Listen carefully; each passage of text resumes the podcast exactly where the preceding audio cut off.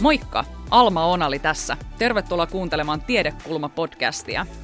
Tiesitkö, että tapamme tuottaa ja kuluttaa ruokaa rasittaa ilmastoa ja ympäristöä ja asian olisi muututtava pikaisesti?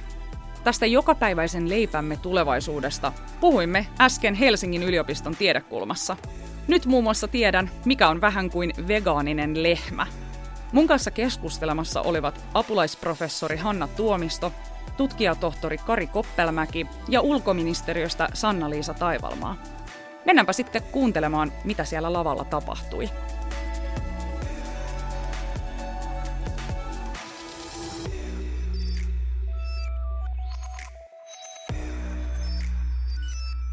Venäjän hyökkäyssota laittoi maailman sekaisin ja se ulottui myös ruokajärjestelmään asti. Lannoitteiden, polttoaineiden ja rehun hinta nousi merkittävästi ja tavallisetkin kuluttajat heräsivät miettimään, että mistä se meidän ruokamme oikein tulee. Mediassa puhutaan ruokakriisistä, mutta tosiasiassa tämän kriisin siemenet on kylvetty jo vuosikymmeniä sitten, sillä meidän tapamme tuottaa ruokaa on kestämätön. Mutta lähdetään perusasioista liikkeelle. Hanna Tuomisto, mitä tai keitä ruokajärjestelmään kuuluu, eli mistä puhumme, kun puhumme ruokajärjestelmistä? Ruokajärjestelmään kuuluu ensinnäkin kaikki nämä ruokajärjestelmän toimijat, eli tuottajat, jalostajat, jakelu, kauppa ja kuluttajat. Mutta sitten myöskin tutkimus ja kehitys kuuluu ruokajärjestelmään ja sitten toisaalta myös lainsäädäntö. Se oli ytimekkäästi tiivistetty Sanna-Liisa Taivalmaa, sinä pohdit työksesi nälän poistamista maailmasta. Mikä on maailman nälkätilanne tällä hetkellä? No, tällä hetkellä me puhutaan hyvin paljon ruokakriisistä ja kuinka on nälkää, mutta täytyy muistaa, että tämä nälkää oli jo ennen, ennen Venäjän hyökkäyssotaa ja ennen tätä ruokakriisiä. Että maailmassa on noin 800 miljoonaa kroonisesti nälkäistä nälkäistä ihmistä, eli he, ovat pitemmän aikaa olleet tar- ilman tar- tarpeellista määrää ruokaa, ruokaa niin, äh, normaaliin, normaaliin elämään. Ja nyt tämä tilanne on tietysti pahentunut ja sanotaan, että 45 miljoonaa ihmistä on, on nälänhädän, nälänhädän, nälänhädän partaalla ja pahin tilannehan on tällä hetkellä Afganistanissa, Somaliassa, Jemenissä ja Etiopiassa ja Etelä-Sudanissa.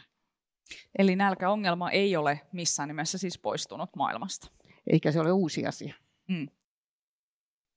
Niin, sa- saako tähän kommentoida vielä sen, että ennen siis koronapandemiaa, niin nälkäisten määrähän oli laskussa. Mutta sitten sen jälkeen, niin kun korona alkoi ja sitten vielä tämä Venäjän hyökkäyssota, niin sen jälkeen se on alkanut taas kasvaa. Joo, ja oikeastaan se alkoi vielä vähän ennen koronapandemiaa 2000, 2014, kun oli Jemen nämä Syyrian, Syyrian sota ja ja taloudellista taantumaa tuli, niin se hissuksi pysyi samalla tasolla ja sitten nyt pandemian jälkeen lähti taas nousemaan. Niin. Siirrytään hetkeksi globaalista tänne paikallisemmalle tasolle. Kari Koppelmäki, sinä tunnet viljelyn saloja sekä teorian että käytännön tasolla, sillä olet itsekin viljellyt maata, mutta myös tehnyt väitöskirjan agroekologisesta symbioosista. Mennään myöhemmin siihen symbioosiin, mutta kerrotko ihan tiiviisti, että mitä tarkoittaa agroekologia? No joo, tämä agroekologia voi olla välillä ehkä vähän hankala termi, että se voi, voi tarkoittaa, tai tarkoittaakin monia eri asioita. Että ensinnäkin se on tieteenala, joka tutkii sitä ruoantuotannon ruokajärjestelmän ekologista kestävyyttä, mutta sitten voidaan puhua agroekologisista viljelymenetelmistä esimerkiksi, että miten tukeudutaan paikallisiin resursseihin ja pyritään minimoimaan ulkopuolisia tuotantopanoksia. Tai sitten sillä voidaan tarkoittaa myös tämmöistä, tarkoittaa tämmöistä kansalaisen liikettä, liikettä, joka ehkä sitten enemmän tuolla, enemmän ehkä tuolla kehitysmaissa on relevantti, tai enemmän niin esillä tämmöinen agroekologinen kansalaisliike, joka pyrkii sitten muuttaa sitä koko ruokajärjestelmää.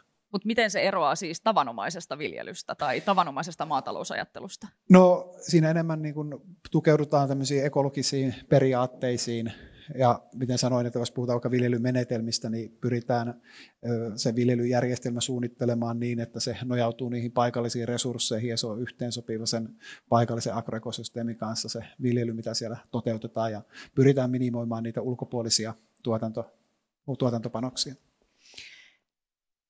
Mennään nyt sitten äh, tähän meidän asiamme ytimeen, eli siihen, että ruokajärjestelmissä on pielessä moni asia, niin tota, Hanna voisi vaikka aloittaa.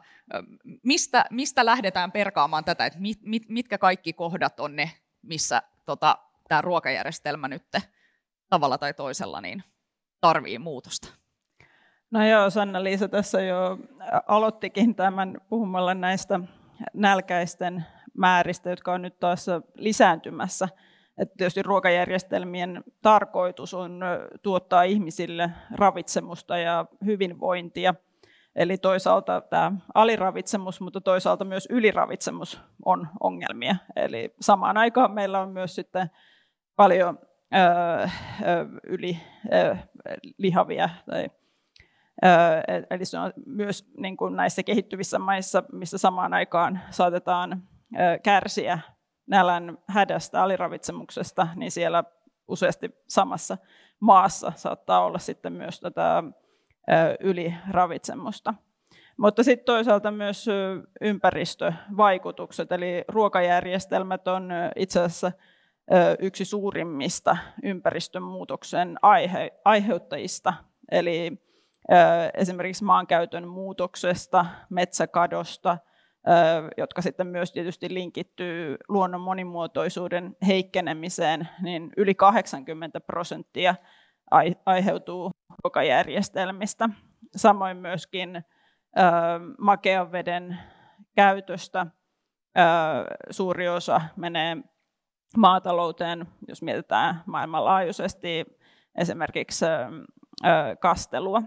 Ja, ja sitten toisaalta myös ravinnevirroista, eli fosfori, fosforin ja typen virroista, niin suuri osa aiheutuu maataloudesta.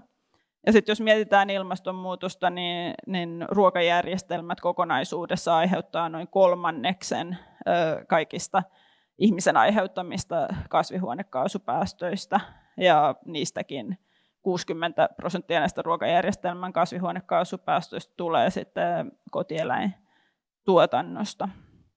Ja, eli meillä on siis suuria haasteita, että miten me pystytään tulevaisuudessa tuottamaan tarpeeksi ruokaa kaikille, ravitsevaa, terveellistä ruokaa, ja samalla sitten vähentää näitä ympäristövaikutuksia, ja sitten vielä sopeutua ympäristön muutoksiin, jotka toisaalta sitten aiheuttaa hankaluuksia maataloustuotannolle, kun esimerkiksi ilmastonmuutoksen myötä meillä on enemmän kuivuutta ja sitten taas toisaalta saattaa olla enempi tulvia, eli maataloustuotannosta tulee entistä hankalampaa.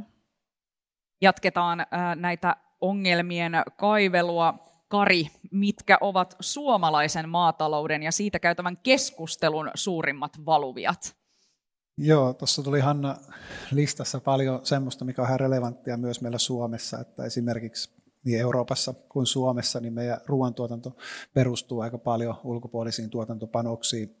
Anna mainitsi tästä kotieläintalouden, joka on hyvin merkittävässä roolissa esimerkiksi näissä ravinnevirroissa.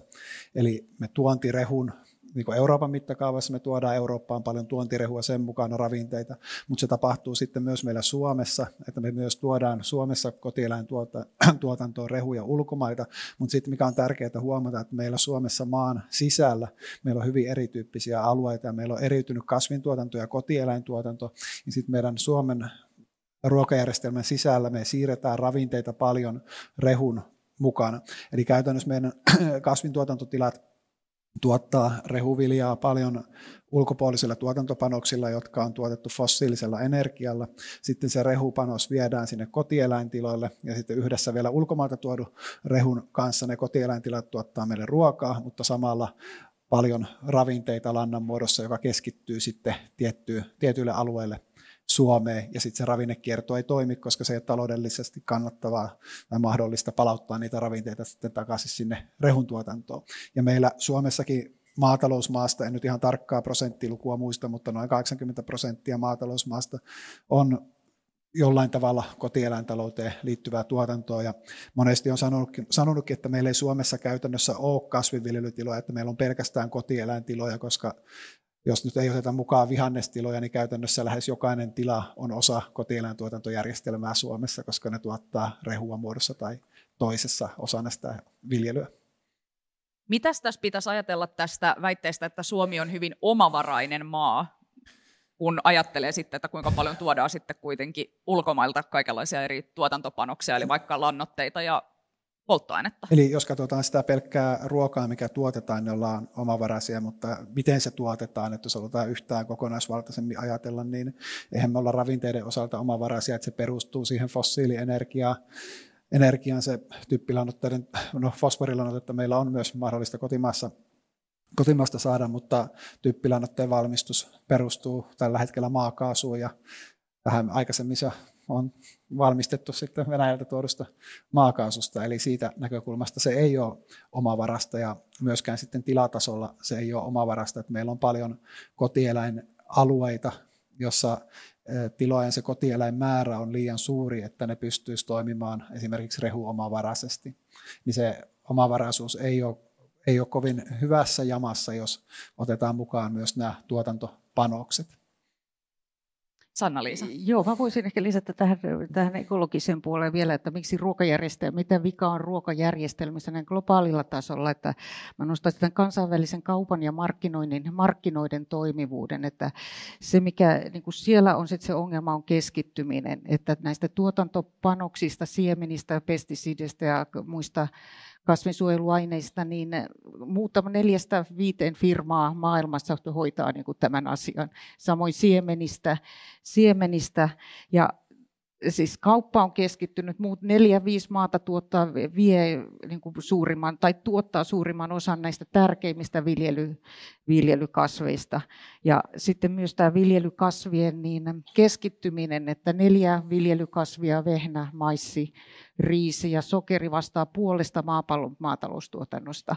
Eli tämä monipuolistaminen sekä kaupan, markkinoiden että, että tuotannon niin on, on niin ruokajärjestelmien kestävyyden kannalta tosi tärkeää, koska nythän me nähdään, kun yhden, u, u, mitä Ukrainan viljan viennin sakkaaminen niin aiheuttaa globaalilla tasolla, niin monipuolistaminen on tosi tärkeää kaupassa ja markkinoissa. Niin. Kari. tuohon sanna olisi halunnut lisätä, että se on tosi hyvä pointti tuo kaupan keskittyminen, koska se myös on ihan sama tapahtuu Suomessa ja ehkä jää vähälle huomiolle myös tämä elintarvikkeiden jalostuksen keskittyminen. Kun maatilat tuottaa ruokaa, niin meillä on ehkä kauhean usein odotuksia, että maatilat muuttaa toimintaansa, jos kulutus muuttuu, mutta maatilat ei yleensä tuota ruokaa suoraan kuluttajille hyvin harvoin, vaan siinä on yleensä aina se elintarvikkeiden jalostus. Jos on kyse kotieläintuotteista tai viljatuotteista, niin yleensä siellä on aina se joku muu ostaja tai sitten jalostusyksikkö välissä.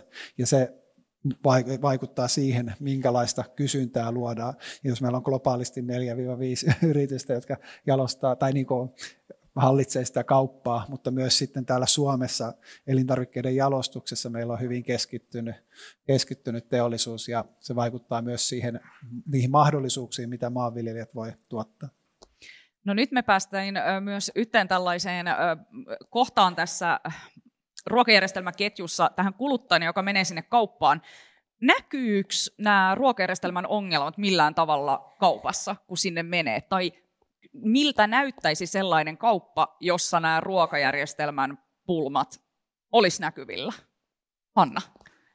Joo, no tota, tietysti voidaan tätä kysymystä miettiä sitäkin kautta, että siellähän kyllä näkyy siis ruokajärjestelmän ongelmat siinäkin mielessä, että kuinka paljon siellä on erilaisia tuotteita tarjolla. Että kuinka paljon siellä on esimerkiksi erilaisia kotieläintuotteita ja lihatuotteita verrattuna sitten vaikka jos tämmöisiin niin kuin kasvipohjaisiin tuotteisiin. Mutta toisaalta sitten jos mietitään just näiden globaalien ruokajärjestelmien haavoittuvuutta, niin tällaisia esimerkkejä on jonkun verran nyt jo näkynyt tässä viime vuosien aikana. Esimerkiksi joinain vuosina, kun on ollut enempi kuivuutta jossain tämmöisissä maissa, jotka tuottaa esimerkiksi kasviksia vientiin paljon, niin sieltä ei ole sitten pystytty kuljettamaan niitä tuotteita näihin ostajamaihin. No, sen toi Suomessa ehkä niin paljon on näkynyt, mutta ainakin tuolla Iso-Britanniassa, niin siellä oli saantiongelmia joistain tietyistä tuotteista, joita tuotettiin esimerkiksi Espanjassa, parsakaaleja ja jotain muita, muita kasviksia.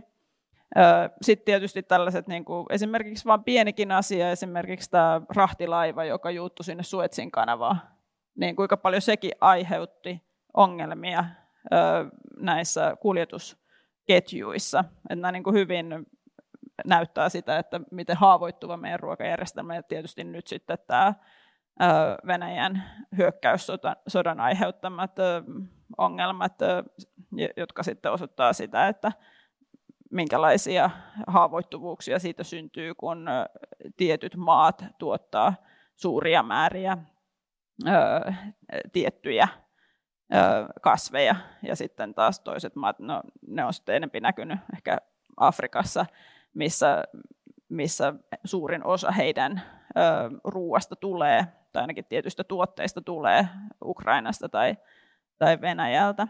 Mutta että mahdollisesti tulevaisuudessa tullaan näkemään enempi tällaisia ongelmia Suomessakin ihan ruoka, ruokakaupassa, jos tota, ei panosteta enempi ruokaturvaa. Jos ruokajärjestelmä olisi aidosti kestävä, niin olisiko meidän ruokakaupat silloin erinäköisiä? Lyhyesti. Kyllä varmasti. Joo. No hei, siirrytään sitten tämän päivän varsinaiseen pihviin eli ratkaisuihin, koska uskokaa tai älkää, niin monet viisaat ihmiset ovat miettineet, että kuinka näitä ruokajärjestelmien ää, vikoja voisi korjata.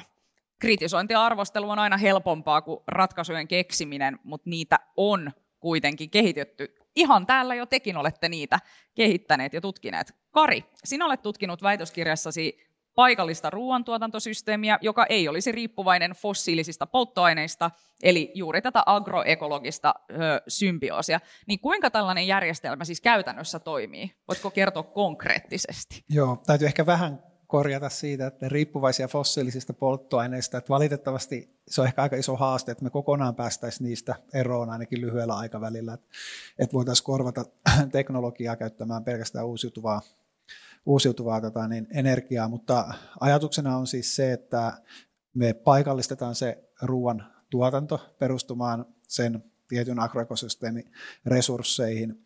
Ja meiltä agroekologisten symbio, agroekologiset symbioosit konseptilla on tarkoitettu tämmöistä tuotantomallia, jossa se alkutuotanto, kasvin tuotanto ja mahdollisesti myös kotieläintuotanto niin toimii sellaisessa mittakaavassa, että se mahdollistaa sen tehokkaan ravinteiden kierrätyksen, mutta sitten siinä on mukana myös se elintarvikkeiden jalostus, että siinä on tavallaan tämmöinen alueellinen, paikallinen alueellinen näkö, näkökulma, että se ei ole pelkästään, että maatilat tuottaa raaka-ainetta globaaleille markkinoille, vaan siellä on myös sitten se elintarvikkeiden jalostus, paikallinen ja alueellinen jalostus, joka tuo lisäarvoa sille tuotannolle.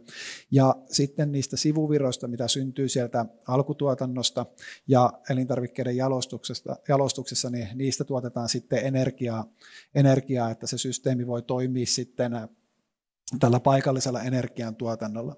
Me ollaan pilotut, pilotoitu tätä mallia, tai missä se oikeastaan syntyy tämä malli, niin tuolla Hyvinkään palopurolla, ja siellä me ollaan arvioitu sitä energiatuotantopotentiaalia, ja siellä itse asiassa toimiikin nyt biokaasulaitos, ja tämän mallinnuksen mukaan niin sitä energiaa tuotetaan siinä systeemissä 70 prosenttia enemmän kuin ne maatilat ja sinne alueelle suunniteltu leipomo olisi kuluttanut energiaa.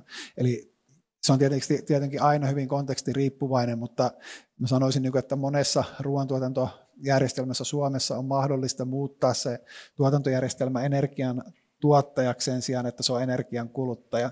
Mutta tämä ei välttämättä ole suoraan kopioitavissa vaikka muihin maihin Eurooppaan, tai, mutta lähinnä vain niin esimerkki, että mikä Suomessa voi toimia, että aina pitää olla siinä paikallisessa kontekstissa kuitenkin. No mitä siellä palopurossa käytännöllisesti tehdään? Mä suurin piirtein tiedän, mutta voitko avata sitä vielä Joo. silleen käytännön tasolla, että nurmi on jossakin ja menee jonnekin? Joo, eli siinä on luomukasvinviljelytila meidän naapurissa, joka on iso luomukasvin viljelytuotanto melkein 400 hehtaaria ja siinä on viljelykertoon kuuluvia viherlannotusnurmia, jotka sen sijaan, että ne kynnetään maaperään, niin se nurmimassa kerätään talteen, viedään biokaasulaitokseen tuottamaan energiaa ja sitten sen energian tuotannon jälkeen ne ravinteet palautetaan mädätysjäännöksen mukana niille peltolohkoille, missä ne kasvit eniten tarvitsee niitä ravinteita. Eli tämä on niin kuin tavallaan teoriassa, miten se ajatus toimi. Toki voidaan sitten ajatella, että se systeemi olisi vielä tehokkaampi, jos se, ainakin ruoantuotannon näkökulmasta, jos se nurmimassa syötettäisiin ensin kotieläimille ja sitten vasta energiaksi. Mutta se voi ajatella ehkä tämmöisenä niin kuin sen biokaasulaitoksen myös tämmöisenä vegaanisena lehmänä, että se, sillä on vähän niin kuin sama funktio kuin sillä navetalla, mutta sen sijaan, että se tuottaa ruokaa, niin se tuottaa energiaa. Mutta on just meillä Suomessa, mitä mä sanoin, iso ongelma, että kun kotieläintilat, niin kauan kun me kulutetaan kotieläintuotteita, niin silloin se on iso ongelma, että meidän kotieläintuotanto ja kasviviljelytuotanto sijaitsee kaukana toisistaan. Ja hyvin tässä palopurolla myös näkyy se, että sille nurmipiomassalle ei ole käyttökohdetta. Ja meillä on Suomessa arvioitu, että on lähes 200 000 hehtaaria tämmöistä niin nurmipiomassaa, mitä ei tavallaan korjata siihen ruoan tuotantoon, niin se tarjoaa meillä ison potentiaalin tuottaa energiaa, uusiutuvaa energiaa, ja samalla jos se tehdään järkevästi, että se energiantuotanto yhdistetään siihen ruoantuotantoon, niin voidaan tehostaa myös ravinteiden kierrätystä miksei jokaisen nurmipellon vieressä ole sit jo tällaista biokaasumädätyslaitosta? No koska se maksaa niin paljon ja silloin kun mekin lähdettiin suunnittelemaan, siis mä itse ollut mukana siinä alusta alkaen miettimässä sitä systeemiä, niin oli selvää, että kun on toista miljoonaa investointi, että ei ole sellaista rahaa tehdä sitä, mutta me sitten onneksi löydettiin siinä hankkeen aikana paikallinen energiayhtiö, joka oli kiinnostunut tekemään, tekemään se investoinnin, eli ehkä esimerkki siitä, että tarvitaan myös uudenlaisia niin kuin ajattelumalleja, toimintamalleja, miten voidaan mahdollistaa erilaisia investointeja maaseudulle, mutta tunnistaa oikein hyvin, että se ei ole helppoa eikä se mikään kultakaivos ole, että se ei ole taloudellisesti kovin kannattavaa, mutta viimeaikoisten, viimeaikaisten kehitysten tai niin kehitys tämän lannoitteen ja energiahinnan nousun myötä, niin se on paljon kannattavampaa kuin aikaisemmin. Kiitos Kari. Sanna-Liisa, Ruokaturva on tosiaan globaali ongelma, mutta ratkaisut siihenkin on usein hyvin paikallisia. Täällä on muutamia valokuvia, joita sä oot ottanut sun työmatkoilla, niin voitko vähän näiden kuvien kautta kertoa, että mitä niissä tapahtuu ja millaisia ratkaisuja ruoantuotannon ja ruokaturvan tukemiseksi niin sä oot ollut mukana kehittämässä? Joo, eli nämä muutamat kuvat on Etiopiasta, ja jossa Suomella, Suomella siis meillä kaikilla, kaikilla veronmaksajilla on siellä, tuemme tämmöistä arvoketjuhanketta tässä. Ja tässä kuvassa on, on paikallinen naisviljelijä, joka on, jonka, jolle on maatalousneuvonnan kautta opetettu ilmastoviisasta maataloutta ja myös sitten sitä markkinointia, kun hän tomaatit täältä sitten kerää, niin miten, ne pystytään, miten hän pääsee niitä markkinoille viemään. Ja seuraava kuva. Joo, tässä taas on maarekisteröintihanke, jossa jossa tutkitaan satelliittikuvista, että missä ne oikeat palstojen rajat on, että kun ihmiset, ihmisillä on omistusoikeus tai käyttöoikeus siihen maahan, niin yleensä siihen myös investoidaan enemmän. Eli silloin pystytään, pidetään maaperää paremmassa kunnossa ja, kunnossa ja myös voidaan ottaa monivuotisia kasveja. Eli Suomi on kehittänyt Etiopiassa hyvin tämmöisen maarekisteröinti, digitaalisen maarekisteröinnin, jolla on, jotka myös muut Muut on ottaneet käyttöön ja se on virallinen, virallinen maaseudun, maaseutu, maaseudun maarekisteröintijärjestelmä niin koko Etiopian maaseutualueella. Eli siellä on 10, noin 15 miljoonaa palstaa on on, on ähm, rekisteröity. Ja tässä näkyy, että näissä tässä, että myös äh, naisille tai näissä rekisteröissä huomioidaan naiset, että se maan omistusoikeus, tämä rekisteröinti ei mene pelkästään miehelle, vaan siinä rekisterissä on sekä naisen että miehen nimi, jolloin molemmilla on niin oikeus siihen palstaan. Ja, ja sitten vielä kolmas kuva. Joo, kolmas on sitten yrittäjyyskoulutus ja tässä tämä rouva on saanut niin lainaa, lainaa, lainaa ja yrittäjäkoulutusta ja hän on perustanut, hän on peruna, perunan ostaja ja myyjä. Ja tällä tavalla niin kuin luodaan niitä työpaikkoja työpaikkoja sinne ihan muuallekin kuin tuotantoon, kun jos pystytään kouluttamaan, kouluttamaan yrittäjiksi ja antamaan myös lainaa siihen, että he pystyvät investoimaan siihen vähän. Miksi on olennaista, että esimerkiksi suomalaiset tukee ruoantuotantoa myös muualla, esimerkiksi lähellä päivän tasaajaa? No Siinä on ehkä se, että jos ajatellaan tätä globaalia vastuuta, että, nämä, että, siellä, että ihmisillä on työtä ja toimeentuloa siellä, jotta he esimerkiksi voivat pysy, pystyvät asumaan siellä, ettei tarvitse muuttaa kaupunkia ja etsiä elinke, elinolosuhteita sieltä, tai sitten myös lähteä, lähteä, niin, lähteä, lähteä vaeltamaan siitä pohjoiseen päin ja se on yksi asia, mutta myös tämä solidaarisuus, että me halutaan, halutaan että auttaa ihmisiä, että ei tarvitse olla tätä, ei olisi, nälkää saataisiin vähennettyä. Hmm. Näillä sun matkoilla, niin tota, huomaatko esimerkiksi jo nyt ilmastonmuutoksen vaikutuksia viljelyyn Joo, näillä alueilla? Ilman muuta, että jos siinä edellisessä kuvassa näkyy ne Etiopian pellot, sehän on todella, todella kuivaa ja voi, ehkä maaperäasiantuntija voi sanoa, että tämä ei ole ihan ei ole ihan niin kuin agroekologisesti viljelty tähän mennessä. Että niin, että joo, kyllä kuivuus näkyy ja sadekausien menettäminen ja se, että tulee, siis ne sateet tulee silloin, kun sattuu, että ne ei tule enää sen normaalin syklin mukaan ja sitten nämä sään muut ääriilmiöt. Nyt tänään, tällä, tänä vuonna on kyllä kuiva ja ensi vuonna onkin sitten tulva. Että kyllä se näkyy selkeästi. Että. Um, yksi iso kysymys näissä ruokajärjestelmien muutoksissa on tietysti liha. Eli suurimmat päästöt maataloudessa muodostuu lihan tuotannosta. Ja tässä grafiikassa me nähdään, kuinka maapallon nisäkkäistä noin 60 prosenttia on ihmisen kasvattamaa karjaa, 36 prosenttia on ihmisiä, ja villieläimille jää sitten tollainen ihan, sanotaanko naurettavan pieni siivu elettäväksi tällä meidän ainokaisella planeetalla. Hanna, sä olet perehtynyt innovaatioihin ja solumaatalouteen, eli esimerkiksi keinolihaan, niin mikä niiden rooli on kestävämmissä ruokajärjestelmissä? No, no mä voisin aloittaa ensiksi äh, vähän selittämällä, että mitä tämä sol- solumaatalous tarkoittaa, kun se ei välttämättä kaikille ole ihan tuttu termi. Eli solumaataloudella tarkoitetaan soluviljelyteknologioiden käyttöä maatalouden tuotteiden tuottamiseen. Eli nämä soluviljelyteknologiat on tuttuja lääketieteestä ja toisaalta myös kemian teollisuudesta. Eli voidaan esimerkiksi viljellä eläimen soluja.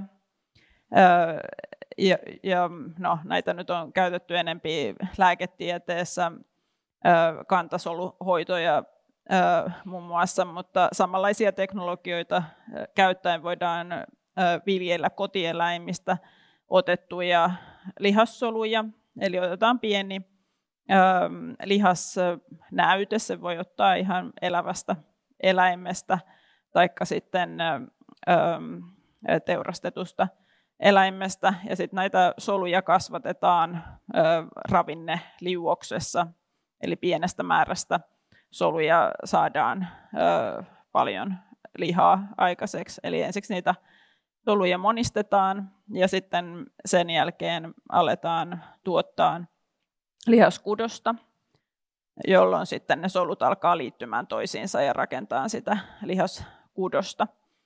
Ja tota, eli tätä kutsutaan viljellyksi lihaksi, eli siis periaatteessa tuote on lihaa, mutta se on vaan tuotettu kotieläimen ulkopuolella. Eli siihen nyt edelleenkin tarvitaan jonkin verran kotieläimiä lahjoittamaan näitä soluja, mutta huomattavasti vähemmän kuin mitä, mitä sitten tota, tällä hetkellä käytetään. Ja no, tämä viljelynlihan tuotanto on vielä aika lailla kehitysasteella, että tämmöisiä pilottituotteita on saatavilla tällä hetkellä esimerkiksi Singaporessa, mutta todennäköisesti vielä menee aika kauan ennen kuin tätä viljeltyä lihaa saadaan Suomessa esimerkiksi kaupasta ostettua. Kun sanotaan aika kauan, niin siis 20 vai 50 vai 100 vuotta? No, Vai tota, vuotta? Me ollaan niin kärsimättömiä nykyään, että viisi vuottakin on kauan. Joo, tämä on aina hirveän vaikea kysymys, kun mä oon itse tutkinut tätä viljeltyölihaa 2008 vuodesta asti, ja silloin aina sanottiin, että viiden vuoden päästä olisi niin kuin kaupoissa. No ei ole näkynyt vieläkään, ja nyt siitä on kulunut jo 15 vuotta, että kauhean niin kuin, skeptiseksi on tässä alkanut ja varovaiseksi, kun pitää niin kuin heitellä näitä tota, vuosimääriä, mutta no ehkä oma arvio olisi tuommoinen, niin kuin, että ehkä Suomessa, niin kuin, no olisiko vaikka kymmenen vuoden päästä tuotteita kaupoissa. Sitä ennen voi tulla johonkin ravintoloihin jonkun verran, mutta kyllä siinä on vielä paljon haasteita ennen kuin se hinta saadaan tarpeeksi kilpailukykyiseksi. Oletko itse maistanut tällaista? Maistoin itse asiassa Singaporessa, olin tuossa lokakuussa ja se oli ensimmäinen kerta, kun pääsin 15 vuoden jälkeen, kun aloitin sen tutkimuksen, niin maistaa. Tämä on nyt niin hieno hetki, että mä pystyn sanoa, että nyt olen maistanut, kun tätä aina on tietysti kysytty kaikissa haastatteluista, että ootko maistanut. Ja nyt olen maistanut. Ja siis täytyy sanoa, että se maistuu, siis se oli siis ähm, kananuketti, Eli siis siinä mielessä nyt kananuketti on tietysti suht helppo saada maistumaan lihalta, kun se nyt ei ole mitään sellaista pihvilihaa. Mutta siis se oli mielenkiintoista, että samana päivänä maistoin aikaisemmin tämmöistä kasvispohjasta, papupohjasta kananukettia. Ja sitten illalla maistoin tätä viljelystä lihasta tehdystä, tehtyä kananukettia, niin siis kyllä se viljelystä lihasta tehty maistuu lihalle, se maistuu kanalle eikä millekään muulle, kun sitten taas se kasvispohjainen maistu pavulle. Eli, eli kyllä siinä jotain ollaan tehty, mutta tota, mut, mut kyllä siinä vielä on, on paljon haasteita. Mutta sitten tällaisia muita soluviljeltyjä tuotteita, niin todennäköisesti tulee paljon aikaisemmin jo markkinoille Suomessakin. Eli mikrobien avulla voidaan tuottaa tällaisia mikrobiproteiineja. Itse asiassa nyt on jo Suomessakin saatavilla tämä mykoproteiinituote Corn nimellä myydään monissa kaupoissa laajasti Suomessa jo tällaista tuotetta, mikä voitaisiin niin kuin nähdä, että se on myös soloviljelty tuote, koska se on hyvin samalla tavalla. Se on tämmöinen mikrobisieni, jota on myöskin viljelty tällaisissa isoissa bioreaktoreissa, terästankeissa, ravinneliuoksessa. Ja, ja siitä sitten tehdään tämmöisiä lihan korvikkeita. Eli tämän tyyppisiä tuotteita hyvin todennäköisesti tulee enemmänkin markkinoille. Ja nyt Singaporessakin on jo sit saatavilla. Mikrobien avulla voidaan myös tehdä tällaisia niin kuin maidon ja kananmunan valkuaisen proteiineja, eli se on se sama proteiini kuin maidossa tai kananmunan valkuaisessa. Ja silloin näitä proteiineja voidaan käyttää sitten tämmöisiin niin kuin maitotuotteisiin, tai sitten esimerkiksi elintarviketeollisuudessa on paljon kysyntää ihan kananmunan valkuaisella aika monessa tuotteessa prosessoiduissa tuotteissa on kananmunan valkuaista, eli se voidaan hyvin korvata sitten tällä, tällä soluviljelyllä kananmunan valkuaisella. Ja siis Singaporessa maistoin myöskin äh, tällaista soluviljeltyä, soluviljelystä maitoproteiinista tehtyä jäätelöä ja sitten tota, tuorejuustoa. Ja varsinkin se tuorejuusto, niin siis se oli erittäin hyvä, kun on syönyt saman tapaisia tuotteita, jotka on tehty soijasta, niin niistä, niissä maistuu se soija siellä. Niin tässä ei maistunut, ei ollut mitään sellaista ylimääräistä sivumakua, eli se niin kuin maistui ihan tämmöisestä maidosta tehdylle ähm, ähm, tuorejuustolle. Eli siis tämmöisiä tuotteita todennäköisesti tulee paljon, paljon nopeammin myös Suomessa saataville. No noi tollaiset tuotteethan, niin ne sekä säästää sitä maankäyttöä, eli ei tarvitse viljellä niin paljon, ei tarvitsisi viljellä niin paljon rehua eläimille. Sitten tietysti vähennetään myös eläineettisestä näkökulmasta eläinten kärsimystä, ettei tarvitse niitä eläimiä sitten teurastaa äh, ruoaksi. Mutta mikä näiden ratkaisujen potentiaali on esimerkiksi kustannusten ja tällaisten suhteen, että onko joku tällainen soluviljelty kananmunanvalkuainen esimerkiksi lopulta halvempaa tuottaa esimerkiksi kuin ihan tavallinen kananmuna?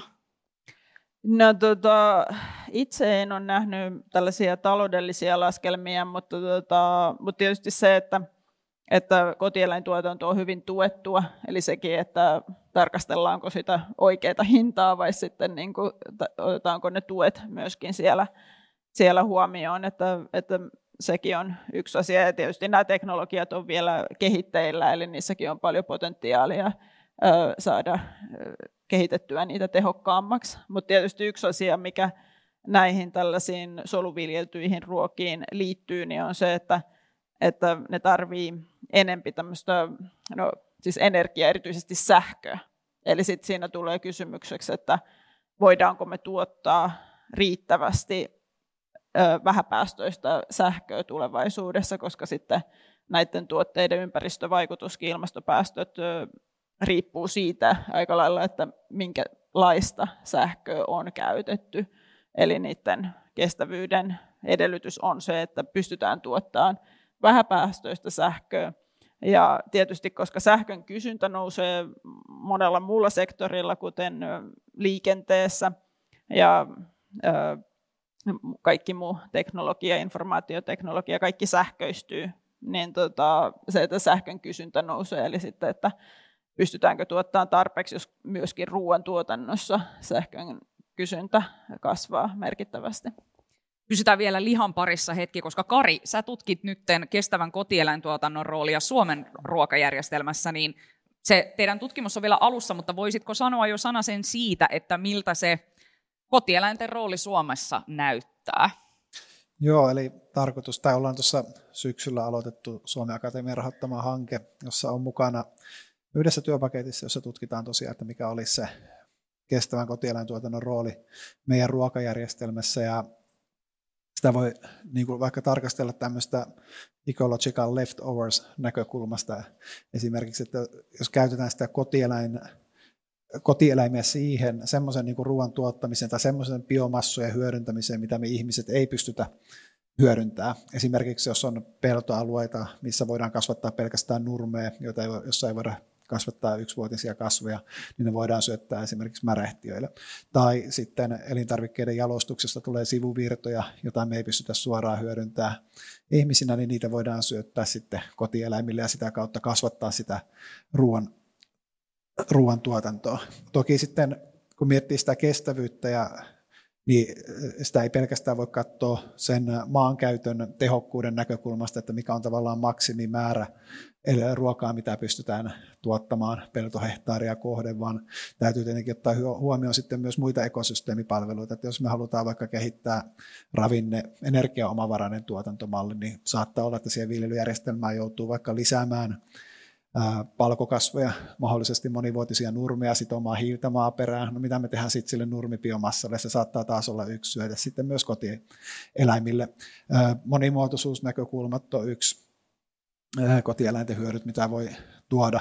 Niin sitä on, niin kuin näistä eri näkökulmista on tarkoitus lähteä sitä, sitä roolia tarkastelemaan ja muutaman vuoden päästä ollaan varmasti viisaampi tällaisessa kestävän ruokajärjestelmän Suomessa, niin kasvatettaisiko vähemmän kotieläimiä kuin tänä päivänä?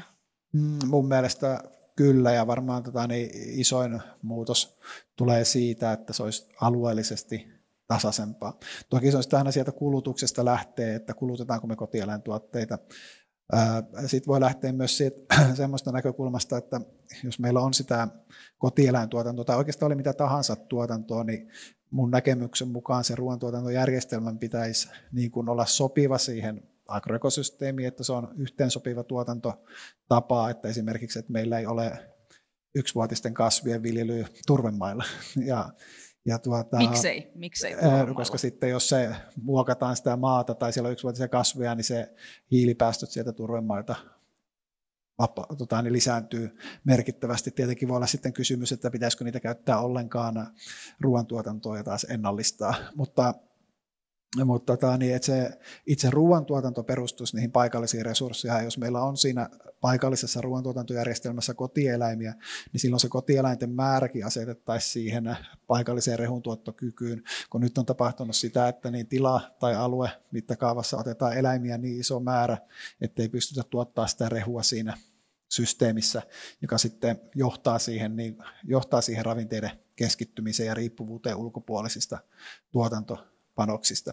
Ja tuosta, mitä Hanna mainitsi, niin mun mielestä sitä olisi kauhean mielenkiintoista tarkastella sitä solumaataloutta myös sieltä, kun tähän mennessä nämä uudet menetelmät on ollut aika paljon ehkä tuotelähtöisiä ja ihan ymmärrettävästi katsottu sitä, että paljonko tarvitaan sen tuotteen niin kuin tuottamiseen, mitä resursseja ja mitkä on ne ympäristövaikutukset, mutta jos sitä lähdettäisiin katsoa enemmän myös sieltä sitten niin kuin maisemamittakaavasta maatila, viljelyjärjestelmä, ruokajärjestelmä näkökulmasta, että minkälainen niiden rooli olisi siinä kestävässä viljelyjärjestelmässä, miten se vaikuttaisi näihin kaikkien biomassa- ja ravinnevirtoihin, energian käyttöön myös siellä niin kuin ruoantuotanto mittakaavassa.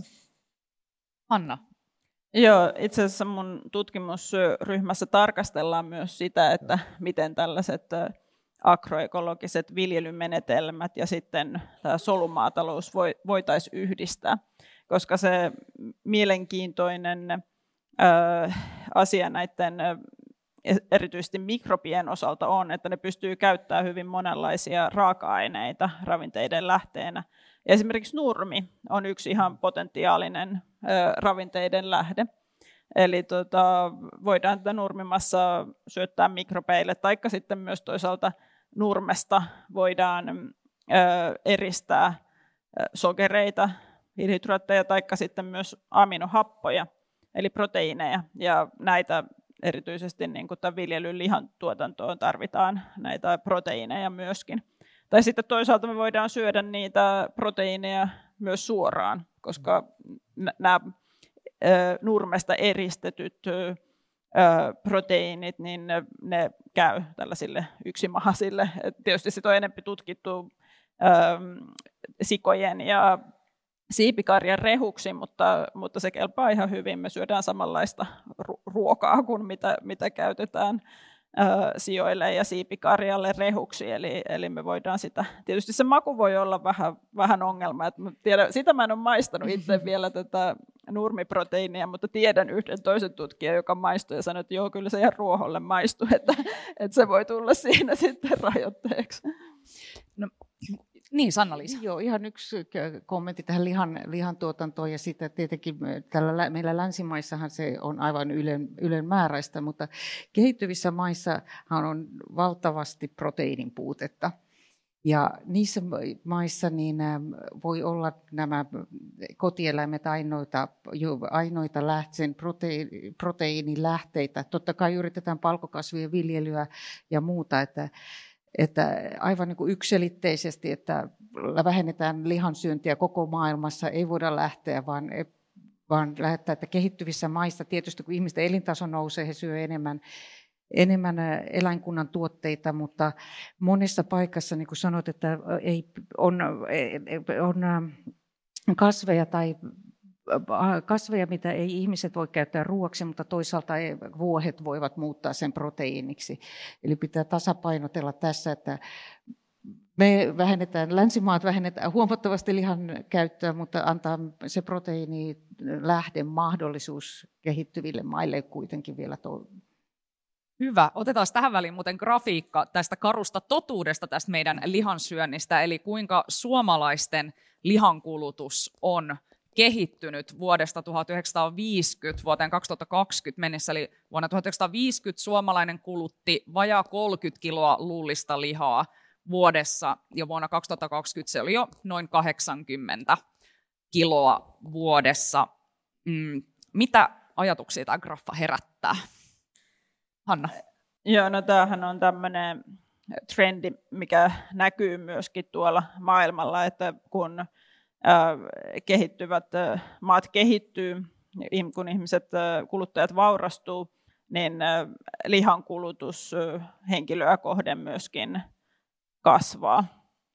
Eli, eli se on tämmöinen, sitä nyt on yritetty sitten selittää monella tapaa, että mistä se johtuu, että, että me tykätään niin paljon lihasta, että onko se jo, liittyykö se evoluutioon, että että se on, koska se on ravinteikasta, siinä on paljon energiaa ja tärkeitä muita ravintoaineita, että, että me jotenkin luontaisesti niin kuin halutaan sitä syödä, vai onko se sitten enempi tällainen, että, että yritetään matkia esimerkiksi Amerikan kulttuuria, missä, missä syödään paljon lihaa. Mutta oikeastaan Sanna-Liisa, pääset jatkamaan tuosta äskeisestä ajatuksesta, koska oikeastaanhan me länsimaissa syödään tänä päivänä siis aivan liikaa, mm.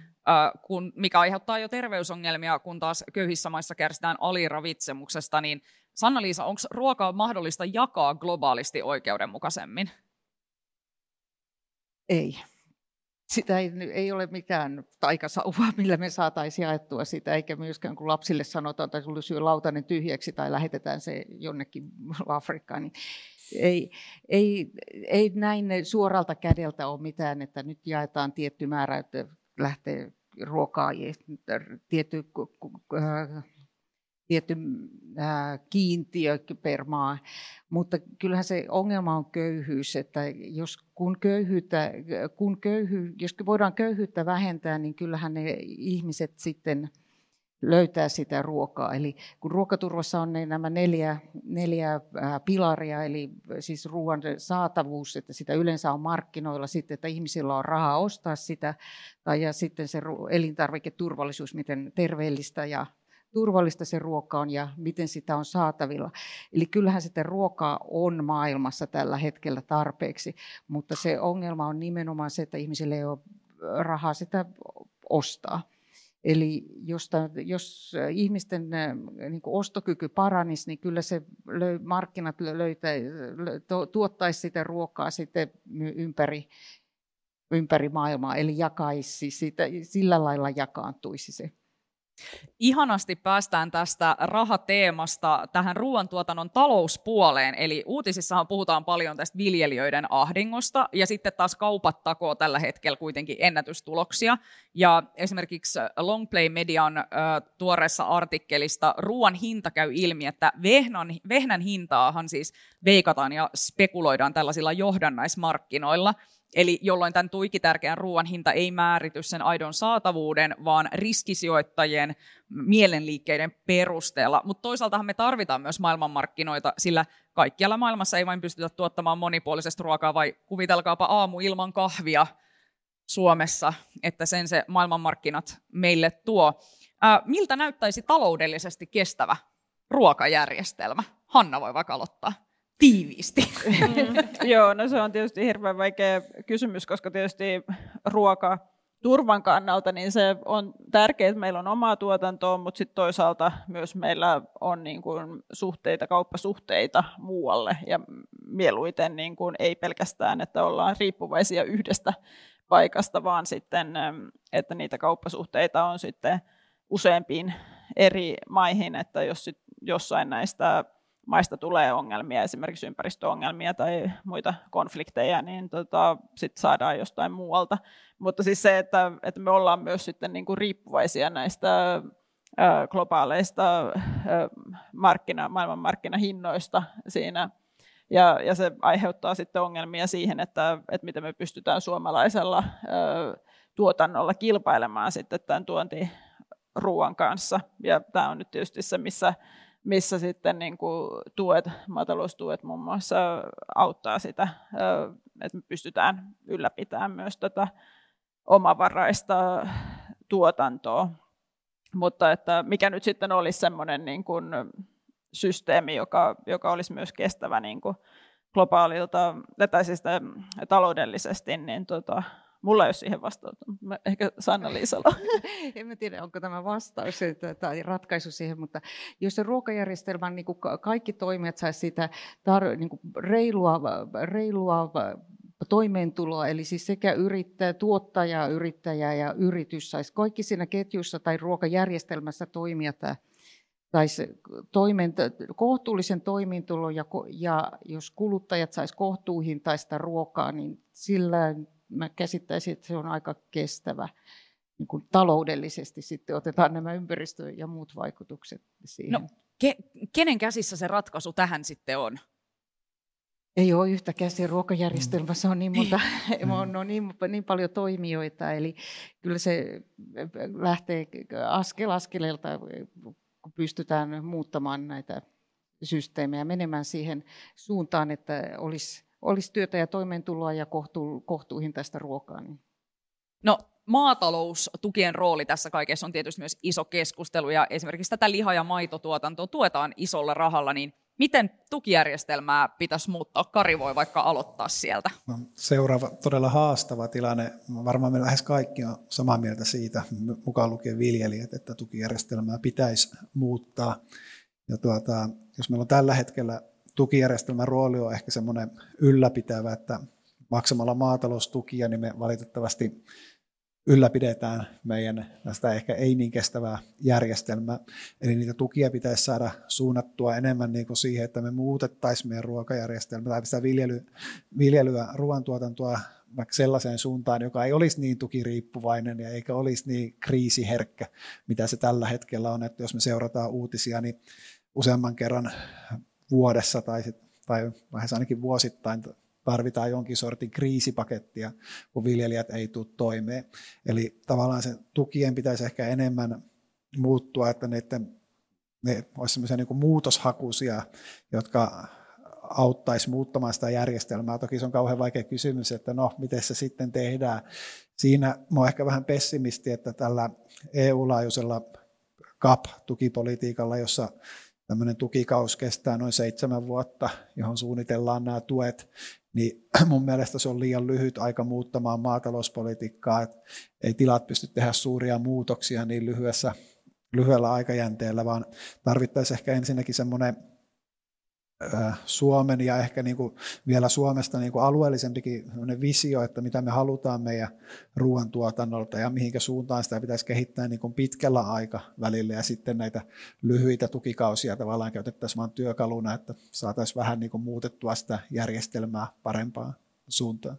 Niin ja Suomessakin varmaan monella viljelijällä on isot rahat kiinni tavallaan siinä vanhassa järjestelmässä. Että... Joo, no jos mietitään kestävyyttä, niin pitäähän siihen sitten sisällyttää myös tietenkin sosiaalinen kestävyys. Ja jos joku on vaikka investoinut kaksi miljoonaa euroa navettaan, niin vaikea silloin mennä sanomaan, että no ensi vuonna sä et nyt enää voi tehdä tätä sun työtä, että se tavallaan pitäisi olla kauhean pitkä se aikajänne, mutta toisaalta se on aika lohduttavaakin sitten, että jos ottaa semmoisen näkökulman, että miettii minkälainen meidän ruoantuotanto ja millainen meidän ruokajärjestelmä oli vaikka 30 vuotta sitten, 40 vuotta sitten, 50 vuotta sitten, niin se oli kauhean erilainen.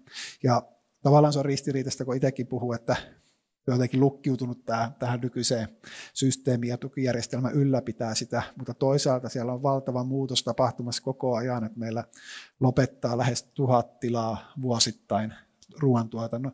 Että se tavallaan se ruoantuotanto myös muuttuu koko ajan, ja jos otetaan yhtään pitempi aikaperspektiivi, niin se on ollut hyvin erilaista se meidän ruoantuotanto, ja sitten ehkä se voi ajatella silleen, että seuraavan 2, 3, 40 vuoden päästä se tulee näyttää varmasti hyvin erilaiselta se meidän ruokajärjestelmä, niin sitten meidän täytyisi vaan miettiä niitä erilaisia poliittisia keinoja ja kaikki niin kuin koko se ruokajärjestelmän toimijoiden kesken, että miten me saadaan sitten ohjattua sitä niin kuin oikeaan suuntaan, no, muutosta.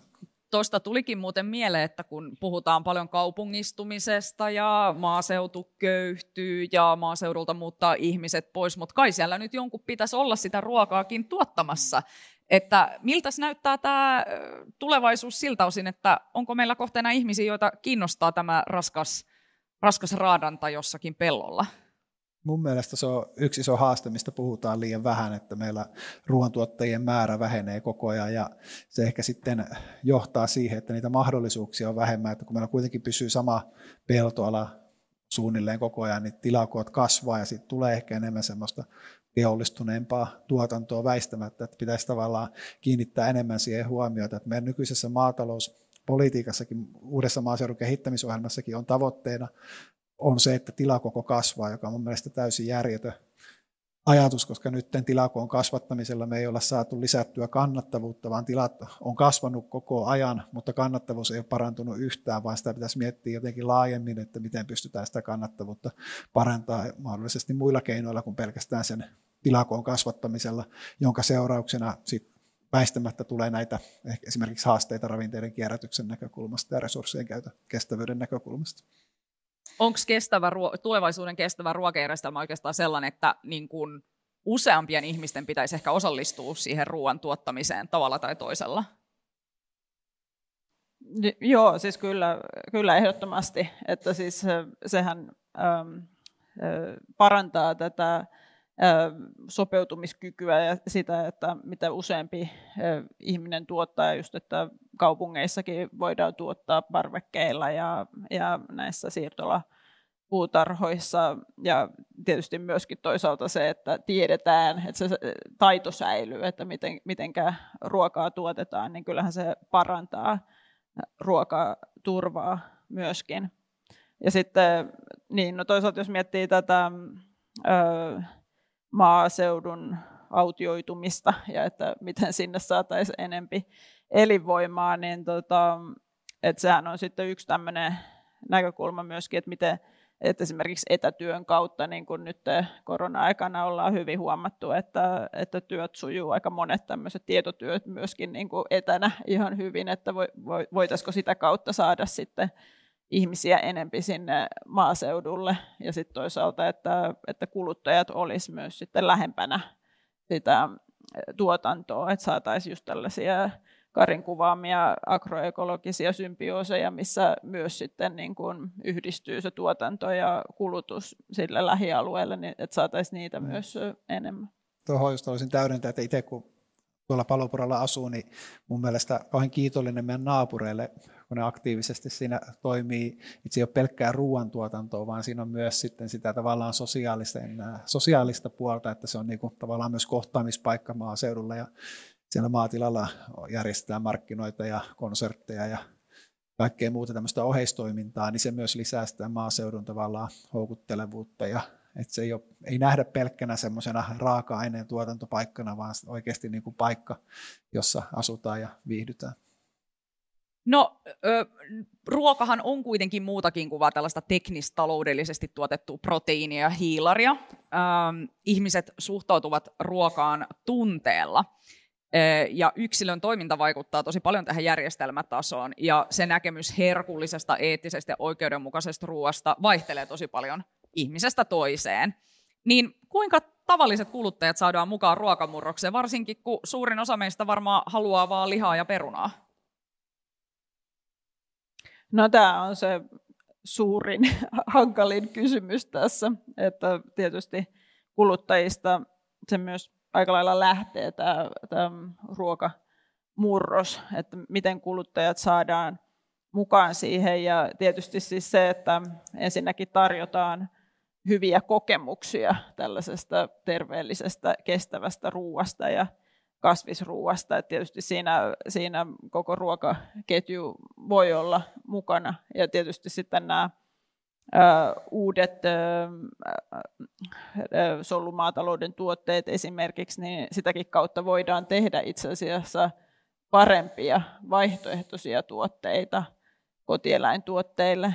Eli, eli tulee enempi sitä tarjontaa erilaisia vaihtoehtoja ja parempia vaihtoehtoja, mutta toisaalta myös, että ihmiset oppisivat myös käyttämään esimerkiksi palkokasveja omassa kokkauksessa, että osaa tehdä niistä muutakin kuin hernekeittoa täällä Suomessa, niin tota, se on myös yksi näkökulma. Joo, mä, mä uskon nuoriin ja, ja lapsiin, että jos me saadaan niin kuin mennä askel askeleelta ja pystytään jo kouluruuasta ja koulus, kotitalousopetuksessa lähtemään siitä, että otetaan nämä kaikki, kaikki palkokasvit ja muut mukaan, niin mä luulen, että sieltä se Mä uskon, että sieltä se muutos lähtee, että meidän vanhempien elintapojen ja ruokatottumuksen muuttaminen on vaikeampaa, mutta niin kuin, niin kuin sanoit, että se pitää, pitää saada niitä kokemuksia ja, ja tietoa siitä. Että... Mutta toisaalta itsekin vähän yli 40 vuotta elänyt ja muistelee lapsuutta, niin silloin oli aika erilaista ruokaa, mitä söi. Nyt tai se valikoima ja niinkin lyhyessä aikavälissä niin on muuttunut tosi paljon ja just mitä kanssa Hanna sanoi, että pitää niin olla niitä niin hyviä tuotteita ja niiden pitää maistua hyvälle ja olla tavallaan myös tarpeeksi helppoja käyttää, niin kyllä mä uskon, että se, voi, se muutoskin tapahtua sitten aika tietyllä tavalla helpostikin. Että puhutaan aina, että liha on niin kuin, tai tuotteet on kulttuurisesti kauhean tärkeässä roolissa meidän dietissä, mutta, ja niihin ne on ollut niin ollut, mutta mikä se määrä on, niin eihän meillä nyt historiallisesti näin, mitä tuossa graafistakin nähtiin, niin eihän me niin paljon olla niin syöty aina. Että ne on ollut siellä osana meidän ruokavalioa, mutta se on ollut paljon pienempi se määrä, että se on aika niin lyhyen aikavälin ilmiö vaan, että syödään sitä tai kotieläintuotteita niin merkittävissä määrin. Niin Mutta pitäisikö ihmisillä olla oikeus ja lupa syödä just sitä, mitä ne haluaa? Juuri ihan minä tahansa vuoden ja vuorokauden aikana, kun ne haluaa? Ja jos ne itse maksaa sen ja itse maksaa ja tuottaa sen, niin sitten. Niin, että ainakin pitäisi maksaa reilu hinta sitten siitä. Sen, sen mukainen hinta, mitä se on myös aiheuttanut ympäristölle ja näin. No, ratkaisuja ollaan kuultu nyt tosi paljon tästä, että miltä meidän tulevaisuuden ruoka ja ruokajärjestelmä voisi näyttää, niin mitä esteitä tässä nyt, miksei kaikki jo tapahdu? Politiikka, lobbarit, mistä me lähdetään? Sanna-Liisa, haluatko vaikka aloittaa? No, Tämä, niin kuin tässä on tullut selvillä asia tosi monimutkainen, että ehkä nyt, nyt viimeisten vuosien aikana on tullut esille, että suunta on, suunta on oikea asiat edistyi hitaasti, mutta jos ajatellaan sitä, mitä viimeisessä ilmastokokouksessa muutama viikko sitten tuli, tuli esille, eli siellä on koronivia maatalous, äh, maatalous, maataloustyötä päätettiin jatkaa ja katsotaan, että miten voidaan sekä äh, sopeutumista ja hillintää hillintää edistää maatalouden, maatalouden kautta ja mitä erilaisia toimenpiteitä voidaan tehdä. Niin sanotaan, että suunta on oikea, mutta hitaasti, hita, laiva kääntyy hitaasti. Kari. Joo, kyllä siinä kanssa mun mielestä tarvitaan kaikkien toimijoiden tavallaan osallistumista, että ei, ei voi osoittaa ainoastaan yhtä, että on pelkästään poliittiset päätökset tai pelkästään viljelijät tai teollisuus tai kauppa, niin kyllä se vaatii niin kuin tavallaan läpileikkauksen siitä ruokajärjestelmän toimijoista ja itse kaipaisin enemmän semmoista yhteistä keskustelua siitä, että mitä me halutaan meidän ruoantuotannolta, minkälaista meidän ruoantuotanto pitäisi olla Suomessa, ja että siihen keskusteluun osallistuisi ei pelkästään edunvalvontaryhmät, vaan kaikki osalliset ruokajärjestelmässä. Hanna, millaista visiota sä toivot? Niin, no siis tähän muutoksen hitauteen ehkä yksi tämmöinen näkökulma on myös siis se, että ruokajärjestelmä koostuu hyvin monesta eri sektorista ja se päätöksenteko on erillään tällä hetkellä. Eli pitäisi saada enempi nämä eri sektorit ja toimijat yhteen. Ja mä olin itse asiassa semmoisessa työryhmässä, missä suunniteltiin tällaista ruokajärjestelmille samanlaista kuin IPCC, eli tämä kansainvälinen ilmastopaneeli. Eli tuotaisiin nämä kaikki eri sektorit yhteen, jotka liittyy ruokajärjestelmiä, mietittäisiin niitä ratkaisuja yhdessä, että se voisi olla yksi keino. Eikö sellaista ole jo kokeiltu ja sitten se ei vissi ihan onnistunut? Tämähän on vähän tällainen kuitenkin riitaisa ala käsittääkseni.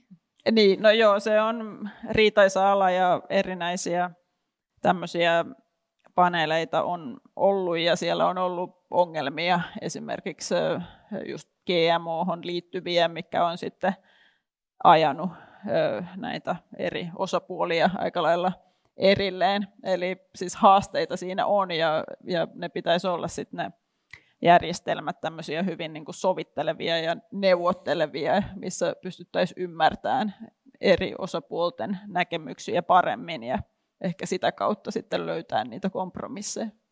Mä haluan vielä yhden kysymyksen äh, kysyä ennen kuin äh, lopetellaan tätä keskustelua.